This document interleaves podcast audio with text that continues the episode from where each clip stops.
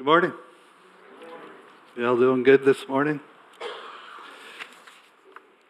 So that was Luke 5, Luke 1, 5 to 25. And I want to take a, a, a little bit of a moment to set up a bit of the background to the story of Zechariah and Elizabeth. And I want to take us back to Malachi. And in Malachi chapter 1, we read a prophecy, the word of the Lord to Israel through Malachi.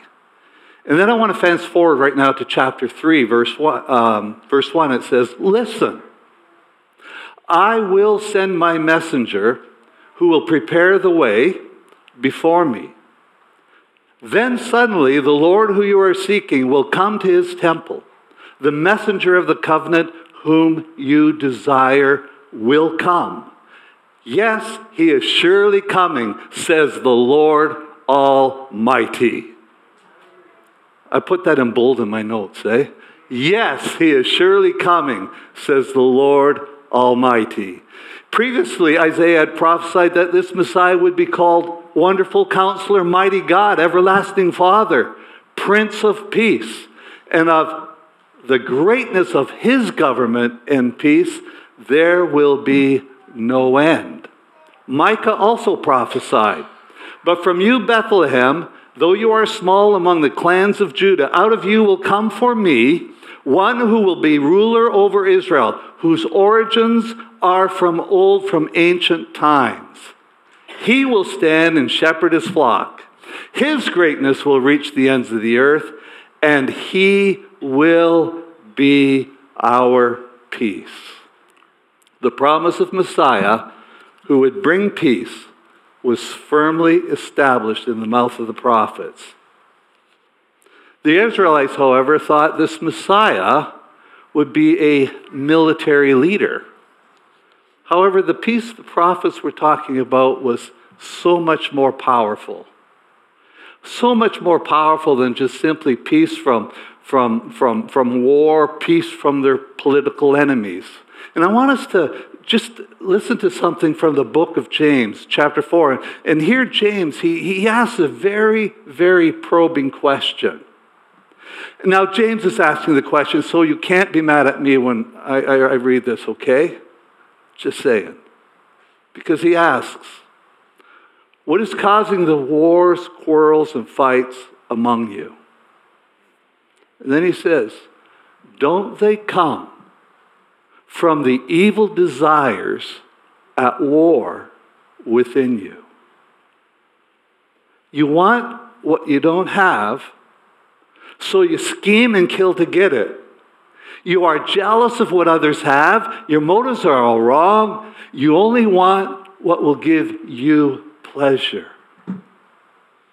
What's causing the wars, fights, and quarrels among you? Don't they come from the evil desires that war within you? If there's a war, or as Andrew said, a storm, if there's a war on the inside, you know what? There will eventually be conflict on the outside. If there's a war on the inside, there will ultimately be conflict on the outside. And until I find a way to deal with what's going on on the inside, very honestly, my sin and my selfishness, I can never experience true peace. Just won't happen. Back to our story. So the people looked with expectation for the messenger who would prepare the way, the, long, the, the, the, the way, the longing for the advent of the Messiah. They were looking for the fulfillment of God's promise. Now, scholars tell us, they tell us that since the time of Malachi, for 400 years, until the time of Zechariah and Elizabeth, God was silent. He was silent in the way that there was no prophetic word uh, to his people. And some people, some scholars say there even there was an absence of, of a sense of his presence. But there was, he was silent. It seemed he was silent, uh, that there was no prophetic word uh, of God to his people. But whether they realized it or not, God was actively carrying out his plan for the advent of a Messiah. And here's the truth God is always working for our best. He's looking out for the best interests of his people, whether we realize it or not. God is always looking out for our best because that's who he is. That's who he is. Now, from Israel's perspective, they had prayed, and they had prayed, and they had prayed, and they had prayed, and they had prayed. Hundred years went by, and they had prayed, and they had prayed, and they had prayed. 200 years went by, and they had prayed, and they had prayed. They had prayed their hearts out, and it seemed like nothing happened. It seems like nothing was happening. And I wonder how many of us can relate. I wonder how, how, how many of us can we, we pray and we pray and it seems like God, God, where are you? God, God, how come nothing changes? How come nothing's happening? But whether we realize it or not, God is always looking out for our best interest. Can you say amen to that? So by the time Elizabeth and, and, and Zechariah come on the scene, the priests by now were just going through the motions without any kind of an expectation of an encounter with God. In fact, the, the priesthood and the pe- people were becoming more and more corrupt. In fact, as you heard in the video, Luke went out of his way to point out that, that Zechariah and Elizabeth, they belonged to the priesthood, and he points out that they were righteous in the sight of the Lord, observing all of God's ways and all of God's commandments. I just wondered, shouldn't have all of the priests been observing God's commandments? And then I realized they must have been busy deconstructing the law of Moses and the prophetic word because it just wasn't re- re- relevant to them anymore. Well, I know I was meddling there. But isn't that what we do? When it seems like we don't get or it doesn't work out the way we want it to, don't we start questioning God's word? Don't we start deconstructing his word because it's no longer relevant to my situation or my culture. So the heaviness of, of, fatigue and disappointment was now pressing down on the people. They had waited for a sign, for a sign of the coming Messiah to, to change their circumstances, which were beyond their control and much larger than they imagined that were repairable. See, Luke tells us that at this point, Herod was king over Judea. And he was put there by the authority of Rome. And because of Herod's extreme paranoia and cruelty, he would do anything to protect his, his agenda and his own interests, which included, as you know, the execution of all male babies up to the uh, two years old. He was, they called him madman, the madman king. And so the people were weary and they were defeated and peace was an elusive commodity. I wonder if any of us ever feel that way, defeated, like peace is an elusive commodity. I just read an article, it just came to me this week actually, and it said many of the established churches in the US and Canada are tired and weary in the face of epic social, tech, and cultural changes in the last few decades. More than ever, once thriving churches wonder and worry about their survival. Did you hear that? Wow. More and more ch- once thriving churches wonder about their survival. Have we lost sight of something? Facing circumstances not only beyond their control, but much larger than they ever would imagine they would have to face. Lots of anxiety so back to our story. The time of Zechariah to go into temple and burn incense had come. Now, Luke not only describes Zechariah and Elizabeth as righteous, but that they were childless. And they add, very old. I love that. Not only were they childless, but they were very old. How many like to be told you're very old? I, I was uh, kidding around. Somebody uh, noticed uh, I had uh, new glasses on, and uh, they said, They make you so much younger. I said, Oh, really? How much younger? Oh, not a day over 60. Oh, thank you very much. Bible says they were not only righteous, but that they were childless, and by now they were very old.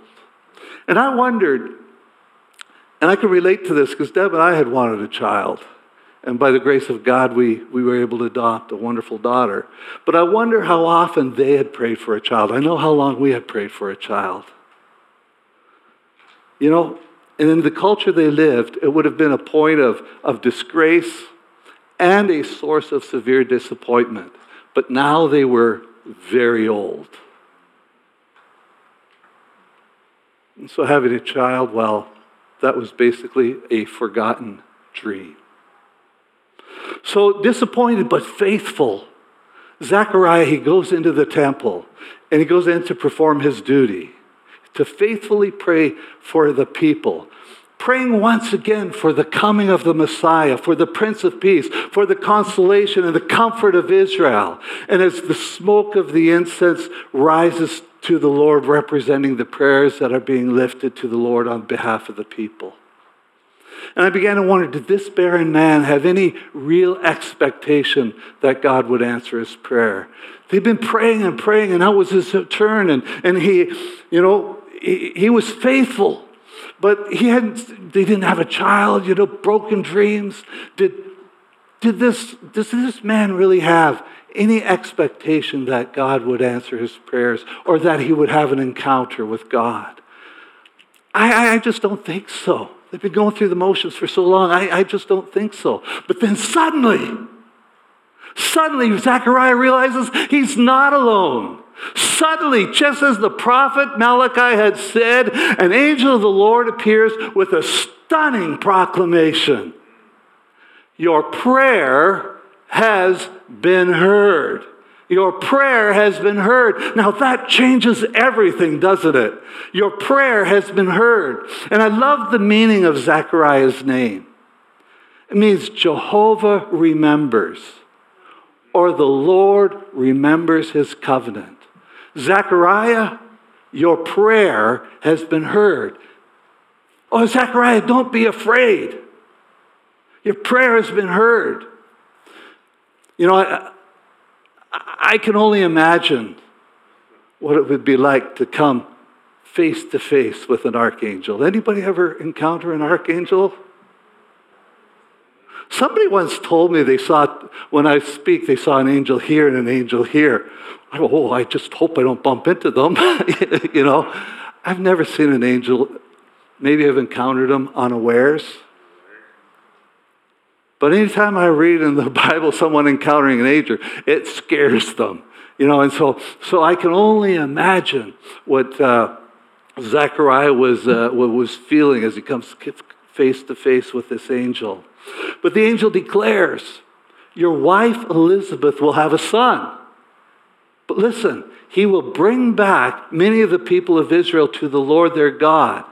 He will go before the Lord in the spirit and the power of Elijah to turn the hearts of the, the parents to their children, and he will make ready a people prepared for the Lord. Remember the promise. Remember the promise. The one you are looking for will suddenly come to his temple. The messenger of the covenant whom you desire will come. Surely he will come, says the Lord. Your prayer has been answered. And in that long, waited for prophetic declaration, we see an amazing, a stunning revelation of God. One, He is the Lord God Almighty who remembers and he meets all of humanity's needs. The Lord remembers his covenant to send the Messiah, a Redeemer, to establish peace between God and man. He is the, the God who remembers his covenant. Amen? And of the greatness of his government peace, there will be no end. And he does stand to shepherd his flock, and his greatness reaches to the ends of the earth, and he will be our peace. God always remembers, and God is always faithful to his promise, and God always fulfills his promise because that's who he is. He is a covenant keeping God. Amen. Though it takes 400 years, he remembers his promises. Amen. And secondly, and it just, it just blew me away when I saw this. Secondly, he is a personal God who meets the de- desires of our heart. Your wife, Elizabeth, will have a son. Wow. And in that moment, their shame and their disappointment gone. Only God can do that. Only God can, can meet the needs of all humanity and at the same time touch us personally and deeply. He's a God who meets the needs of the world but He's a God who comes and meets the needs of each and every single one of us. Amen? Elizabeth, your, or Zachariah, your wife, is going to have a son. Wow. He is a personal God who meets personal needs. He is an almighty God who meets the needs of all humanity. And then Zechariah asks the most profound question How? How? How can this be? I mean, I, I, I read that and I, you know, I, I chuckle because Zechariah, you're face to face with an archangel and you got the, you, how? But you know what? If we're honest, sometimes I think we ask the same question How? How's my circumstance ever going to change? How? How? I, I hear it, but something inside, something inside needs to happen. How? I need to grab a hold of how is my circumstance going to change? You know, where's the peace? How? You know, even in the presence of an archangel, Zechariah has his doubts. Bad for Zechariah, the angel's not amused. and I just think the angel stands there. And I don't know, I don't know if, if angels get, get bigger or if they put their wings out. I don't know, you know, but I, I hear Gabriel. He says, I am Gabriel and I stand in the presence of God. Understand, I stand in the presence of God, and I have been sent here to speak to you and to tell you this good news. Don't you dare doubt God's word. Zechariah is speechless after that. Literally speechless. And I tell you this morning, God is a covenant keeping God. Even when we struggle with doubt, even when we are faithless, He is faithful because that is who He is. Amen? And today we celebrate the advent of peace, not because of who we are or because of anything we've done. Today we celebrate the advent of peace because the faithfulness of our God. Amen? Amen. Give, give Jesus, give our Savior an applause. Hallelujah.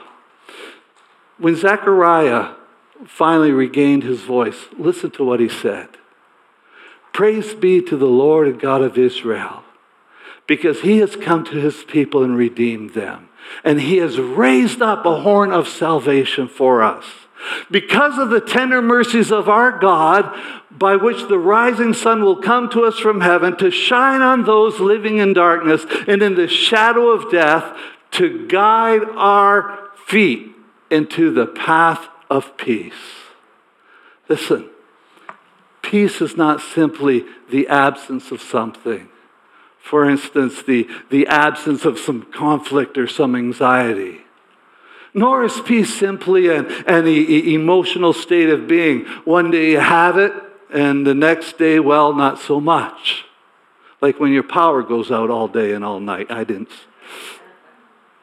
See, peace is the very substance of heaven. His greatness will reach to the ends of the earth, and He will be our peace. Peace is the presence of someone in our lives. Peace is the presence of Jesus Christ in our lives. There is a pathway to peace. His name is Jesus. Amen. His name is Jesus. And only through Jesus can we experience peace with God and peace with man.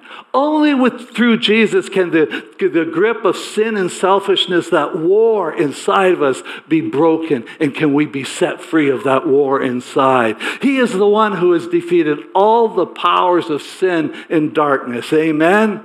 Romans 16, verse 20 says, And the God of peace will crush Satan under your feet. Only Jesus can set us free and truly free. Only Jesus can fill us with peace because he is our peace. Amen. He is our peace.